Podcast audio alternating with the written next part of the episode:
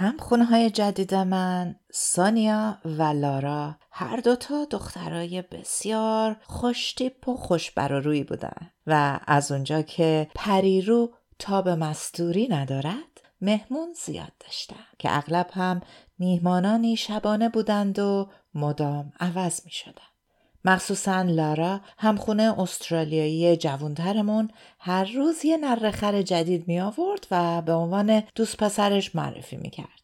البته به من هیچ ربطی نداشت به جز اینکه هر شب توی راه رو وقتی از دستشویی برمیگشتم میخوردم به یه نفر که تلو تلو خوران داشت به اتاق لارا برمیگشت شب بعد میخوردم به یه نفر دیگه و حتی نمی‌دونستم فردا شب قراره به کی بخورم خونه سونیا نگو بگو کاروان سرای بلخ.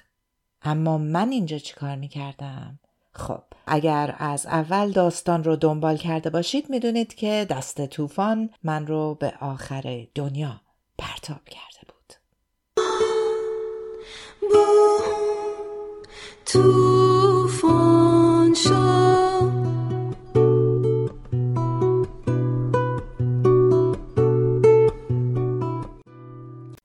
مونا مهراین هستم و شما به پادکست گریز از مرکز گوش می‌کنید. توی این اپیزود از اختلاف فرهنگی و داستانهای منزل سونیا براتون میگم.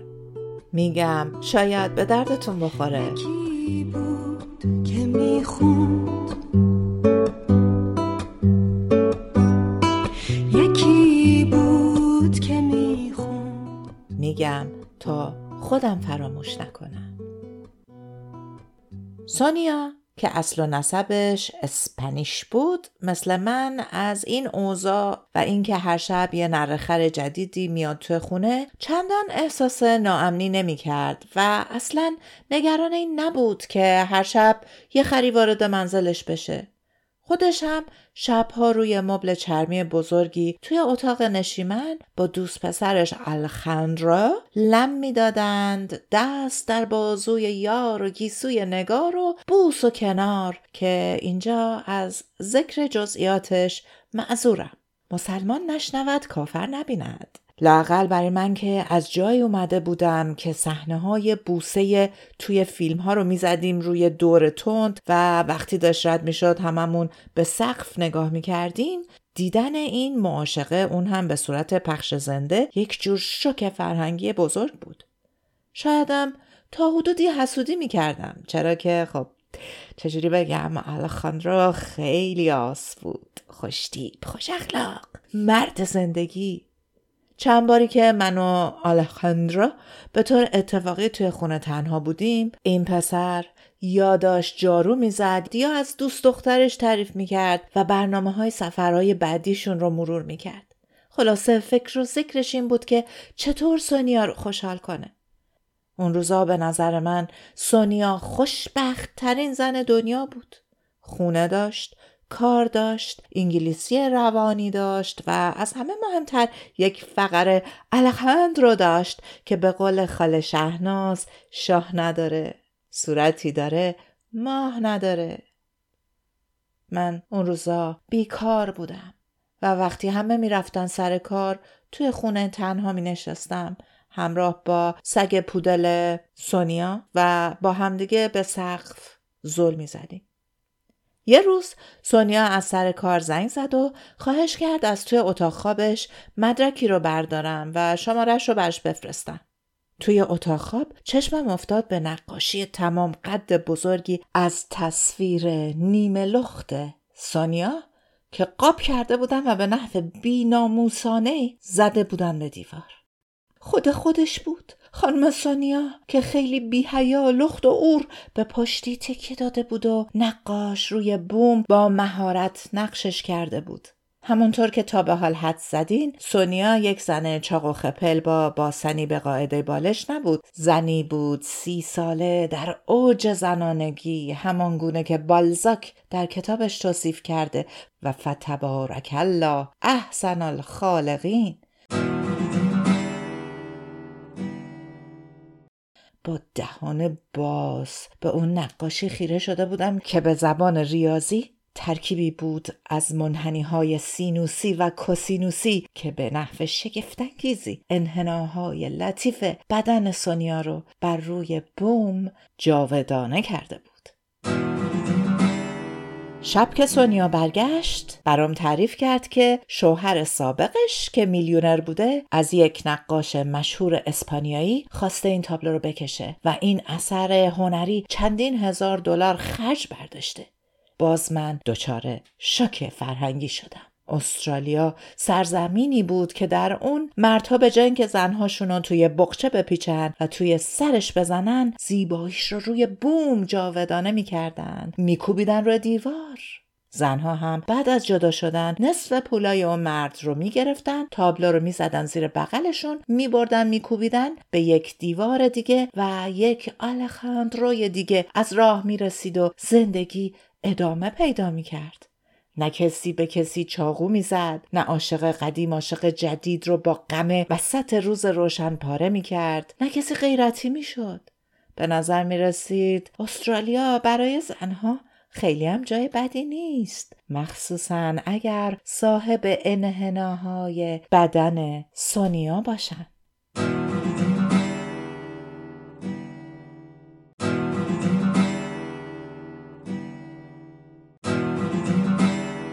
یه روز صبح از خواب پا شدم دیدم توی خونه سونیا رفت و آمد زیادیه. سونیا با خوشحالی داشت دم اجاق یه کوکوی اسپانیش میپخت و الهاندرو مثل همیشه جارو می‌کرد و لارا تون می‌رفت و میومد نگو شب قرار بود پارتی داشته باشن به مناسبت تولد سونیا. سونیا تعارف زد که منم حتما شرکت کنم. که فکر کنم بیشتر منظورش در خر حمالی های قبل از پارتی بود. جارو رو ورداشتم و همراه لارا شروع کردم تمیزکاری و گردگیری و اون وسط ها با هم حرف می زدیم. لارا با اینکه سن و سالی هم نداشت مدیر هچار یا همون امور پرسنلی بود و برای آمبولانس نیو ساوت کار می‌کرد. اون روز سر درد دلش باز شده بود که کارش خیلی استرس داره و انتخاب آدم مناسبی که بتونه توی اورژانس کار کنه خیلی سخته و گزینش آسونی نیست. در حالی که همونجوری سر تکون می‌دادم گفتم آره می‌فهمم چون به هر حال مریض بدحال داریم خودکشی داریم یه وقت طرف با چاقو رگش رو زده خون و خون ریزی داریم در شرایط اورژانس لارا مثل اینکه خیلی تعجب کرده بود مدتی با دهان باز به من نگاه کرد و پرسید مگه شما تو ایران امبالانس دارین؟ گفتم پنپه مریضامون رو پشت شطور می‌بریم درمونگاه؟ گفت واقعا من هیچ وقت فکر نمی کردم اونجا آمبولانس هم باشه توی دلم گفتم عجب خری هستی تو ولی برای خودم نیاوردم چند دقیقه بعدش رفته بودم میز رو بچینم داشتم قاشق چنگاله رو بیرون می آوردم. یادم نیست چی گفتم که دوباره لارا با چشمای گشاد شده نگام کرد و پرسید مگه شما تو ایران با قاشق چنگال غذا میخوردین خواستم جواب بدم ولی این بار به جز صدای کوتاهی شبیه بزغله هیچ صدای از تو گلون بیرون نیومد. رفتم تو اتاق و افتادم روی تخت و شروع کردم به گریه کردن. حالا که فکر می کنم زیادی نسبت به خریت لارا حساسیت نشون دادم. چیزی که زیاده توی استرالیا و البته همه این دنیا آدم خره. آدم که نباید به خاطرش خون خودش رو کثیف کنه. ولی خب اون روزا حالا احوال خودم هم خوب نبود. دلتنگ خونوادم بودم. بیکار بودم. پولهام داشت تموم می‌شد و هر کی هرچی می‌گفت مثل خنجر. می‌رفت میشست ته قلبم. شب شد و مهمونا رسیدن و صدای موزیک و قهقهه مستانشون به گوش می رسید. به خودم گفتم چه فایده که خودم رو حبس کنم توی اتاق؟ زندگی دو روزه. پاشم برم یکم به قول این خارجی ها mingle کنم. می‌دونین mingle یعنی چی؟ mingle یعنی معاشرت. بعدش تنها لباس مهمونی که از ایران آورده بودم رو پوشیدم و ماتیک زدم و رفتم توی جمع. لارا تا منو دید گفت Wow, you look gorgeous. برای خودم یه لیوان شراب برداشتم و با چند نفر حرف زدم و کم کم یخم باز شد. خوراکی ها خوشمزه بود و همه چی عالی به نظر می رسید. هر چند پارتیشون با تعریف من از پارتی خیلی فرق داشت و همه دوتا دوتا مثل دست بیل وایساده بودن و خیلی جدی با هم در مورد آب و هوا و فوتبال و مسائل خیلی لوس حرف می زدن. همین موقع الهندرا دست یک آقایی رو گرفت و آورد به من معرفی کرد. فکر کنم اون هم مجرد بود چون با لبخندی مرموز سرتا پای من رو برانداز می کرد و چشمهاش تو تاریکی مثل آقا گرگه توی کارتونا برق می زد. رفتیم نشستیم توی بالکن و کمی از این در و اون در حرف زدیم و من از مهاجرتم از ایران گفتم. آقاه با اشتیاق به سفرنامه من گوش می کرد. درست مثل شما. و سرش را هی تکون تکون می‌داد. بعد خم شد رو به جلو و با لحن خیلی صمیمانه پرسید الان چه احساسی داری؟ گفتم از چه نظر؟ گفت از اینکه توی یه پارتی هستی چه احساسی داری؟ توی ایران که شما از این چیزا ندارین مرد و زنقاتی لیوان شراب در دست بعد برات الان خیلی حسه عجیبی باشه که چنین جایی هستی مگه نه؟ همچین با کنجکاوی منتظر پاسخ بود که لابد انتظار داشت الان شیهه بکشم و اعتراف کنم که دارم از خوشحالی پاره میشم. همینجور مبهوت به اطرافم نگاه کردم و مونده بودم که جواب این یکی رو چی بدم و اصولا برداشت این آدم چقدر با واقعیت های زندگی من منطبق بود. پارتی هایی که تمومی نداشت دوستان باحال ساقی های باحالتر زدن و رقصیدن و خندیدن تا صبح دور دور تو جردن شبهای پرشور تهران که مردم بعد از پیروزی در فوتبال وسط خیابون جشن می گرفتن. این مرد از زندگی من در تهران چه تصوری داشت؟ مرد با اون چشمای کمرنگ توی تاریکی به دهان من چشم دوخته بود ولی من هیچ احساسی نداشتم از حضور در اون پارتی کوفتی و هرچی فکر کردم دیدم برای سومین بار توی یک روز حوصله ندارم از گذشته پرشکوه خودم و کشورم و کوروش کپیر و منشور حقوق بشر برای یکی دیگه هم توضیح بدم. برای همین هم مثل امام راهل وقتی که داشت به سمت ایران برمیگشت و ازش پرسیدن چه احساسی داری؟ سرم رو تکون دادم و گفتم هیچ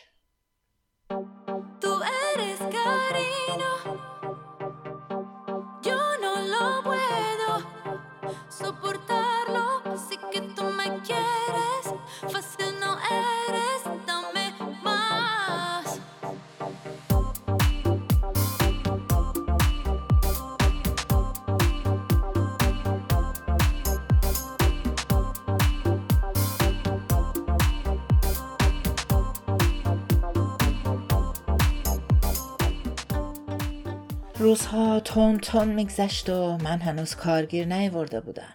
شرکت ها از من سابقه کار استرالیایی می‌خواستن و این ناممکن بود.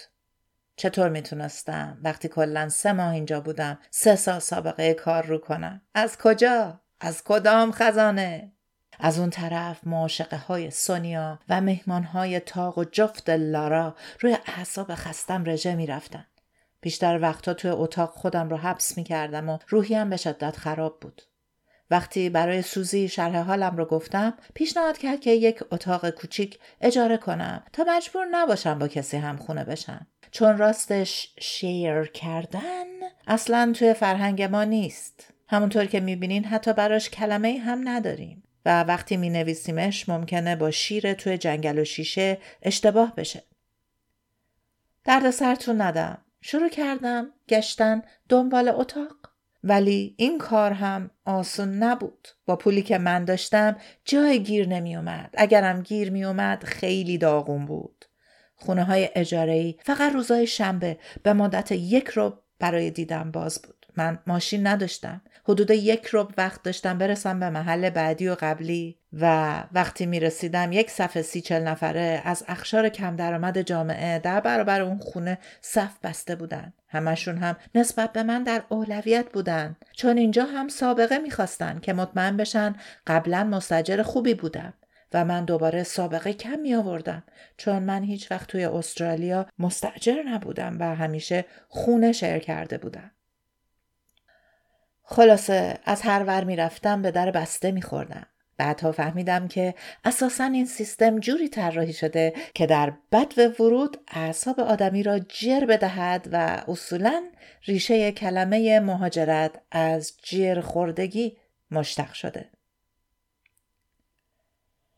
یکی از اون روزای مگسی که داشتم به جر خوردگی هم فکر می کردم ناگهان کسی با عصبانیت چند تقه به در زد. سونیا پشت در بود با چهره برافروخته که کارت می‌زدی خونش در نمیومد. می‌خوای از اینجا بری؟ میشه بپرسم چرا؟ از اون مهمتر چرا به من نگفتی؟ مثل بچه که موقع ناخونک زدن به کیک تولد قافلگیر شده به تته افتادم. سونیا در اوج عصبانیت با لحجه سکسی اسپانیش چیزی بود شبیه سلما هایک و من هم مثل کلاه قرمزی این پا اون پا می کردم سونیا من ما. امروز یک مشاور مسکن به هم زنگ زد در موردت پرسجو کنه. عملیات پنهانیت لو رفته. من فقط می‌خوام بدونم چرا می‌خوای از اینجا بری؟ حالا که می‌خوای بدونی باید بگم که من اولش فکر می‌کردم این خونه رو با دو تا دختر شریک شدم. ولی الان همیشه چهار نفر اینجا که شبها هم میمونن. خیلی هاشون هی عوض میشن و به نظرم یکم عوضی میان. لارا هر شب یه دوست پسر جدید میاره که خب تو هم دوست پسر تو بیار. کسی جلو تو نگرفته. من دوست پسر ندارم. اینش دیگه به من مربوط نمیشه مانا. معلوم بود که رگ اسپانیش سانیا بالا زده و فقط می‌خواست قلدری کنه اما رگ ترکی من هم داشت بالا میومد فقط اینا نیست سانیا صبحها جلوی توالت صف سمتری تشکیل میشه و من اون بیرون شاشمن میشم. غذاهایی که توی یخچال می‌ذارم به نحو اسرارآمیزی خورده میشه. توی اتاقم حوصلم سر میره و حتی یه تلویزیون ندارم. انقدر به این درخت و پنجره نگاه کردم که دارم خودم برگ در میارم. سونیا با تعجب نگاهم کرد و پرسید خب چرا نمیای توی اتاق نشیمن با ما تلویزیون تماشا کنی؟ برای اینکه نمی‌خوام مزاحم تو و آلهاندرو بشم. من و آلهاندرو همیشه فکر می‌کردیم که خودت گوشه گیری و تعجب می‌کردیم که نمیای توی جمع. وجود تو برای ما مزاحمتی نبود. یک لحظه احساس کردم تمام خونی که توی پاهام بود به صورتم دوید. تمام متانت و سکوت من تو این چند هفته پای منزوی بودن من نوشته شده بود. من چطور می‌تونستم به این نامسلمون کلمه معذب شدن رو با این بیزبونی حالی کنم؟ سونیا توی فرهنگ ما معاشقه یک کار دو نفره است و در خلوت انجام میشه. بودن من توی اتاق اگه برای شما مزاحمت نباشه برای خودم که هست. سونیا درنگی کرد. دور خودش چرخید که راشو بکشه و بره. اما بلا فاصله پشیمون شد و برگشت. چشماش مثل یک ماده پلنگ می درخشید. حالا که انقدر داره بهت فشار میاد بهتره بری. دو هفته بهت وقت میدم که این اتاق رو تخلیه کنی. یعنی چی برم؟ نمی‌فهمم. من که دارم کرایم رو میدم. بعدم خودم دارم دنبال جا میگردم میرم ولی ممکنه بیشتر از دو هفته زمان احتیاج داشته باشم. سونیا من توی این شهر کسی رو ندارم. تو منو بندازی بیرون باید توی جوب بخوابم. سونیا پوسخندی عصبی زد و گفت It's not my problem. یعنی به من ربطی نداره. گور باباتم کرده. بعد در رو بست و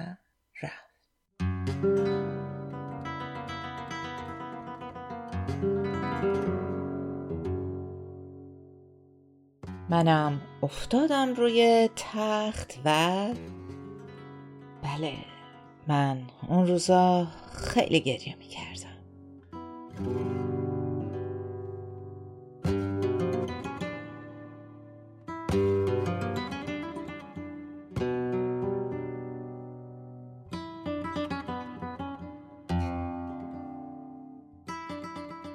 قسمت بعدی این ماجرا رو چهارشنبه آینده براتون روایت می‌کنم. بعد ما هر چهارشنبه گریز از مرکز.